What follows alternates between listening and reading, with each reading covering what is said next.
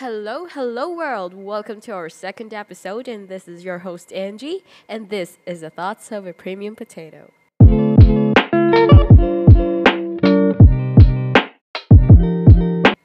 So, last episode, we had our introduction, and I shared some basic infos about me and talked about what is this podcast all about.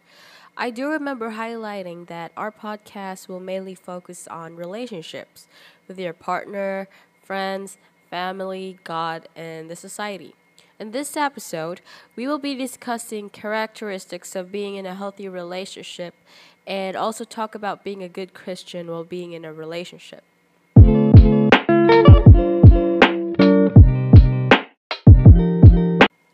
There is no perfect relationship at all, that's for sure. But we can always have a healthy one. But how do we know if we're on a healthy relationship? And if we are already in one, how do we maintain it to stay healthy? Respect for both oneself and others is a key characteristic of healthy relationships. I've been in a toxic relationship before, and I know a lot of people did too, but I always take that experience as a lesson for me to help me improve as a being and for my future relationship to last. So let's talk about how do we keep a relationship healthy. I believe being in a relationship and keeping it happy and healthy takes two people to make an effort and make it happen. It should never, never be a one sided effort.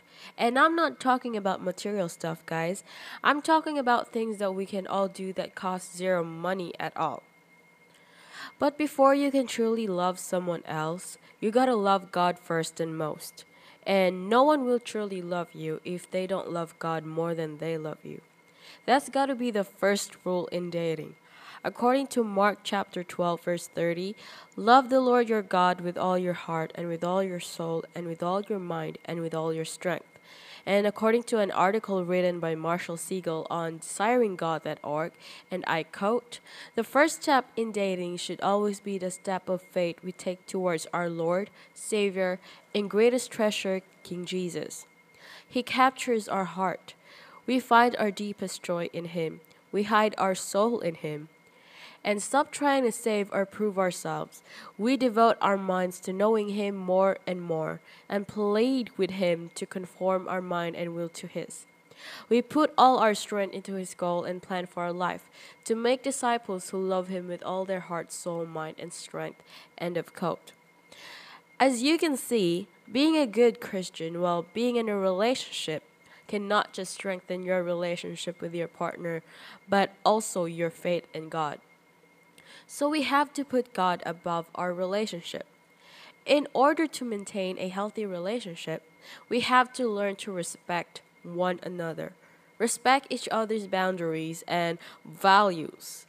And I believe we should not just apply this within the relationship, but also apply this with everybody.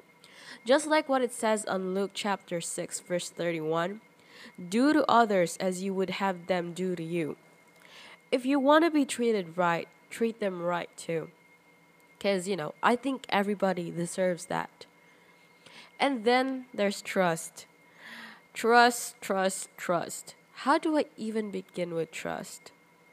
Well, you gotta trust one another in order for the relationship to work.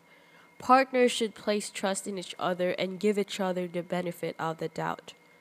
But we can't build trust if we can't be honest too.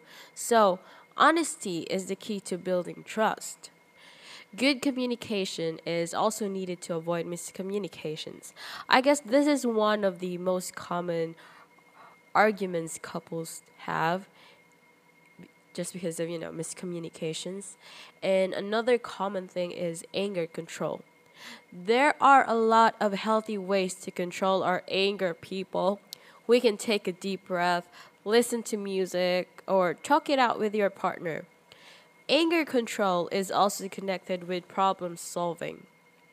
If your relationship has a problem, you have to always remember that it's you and your partner versus the problem. It's not you versus your partner. That's not right. Another healthy way to improve the relationship is being a good role model. Be your partner's inspiration to do life good and never give up on them just so easily.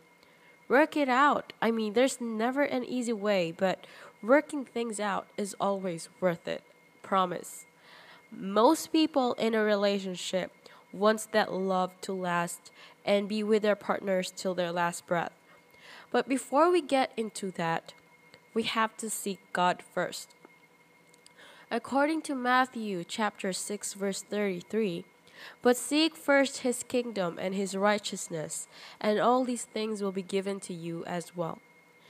God has a plan for each one of us, and He's the only one who knows about it, and His plans are always the best for us.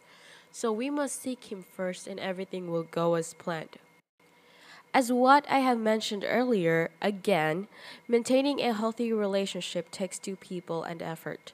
There's no perfect relationship, but if we take care of it, then it'll surely last.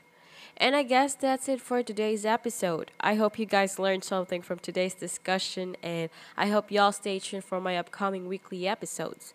This is your host once again, Angie, and I hope you have a great day, and don't forget that Jesus loves you. Thank you.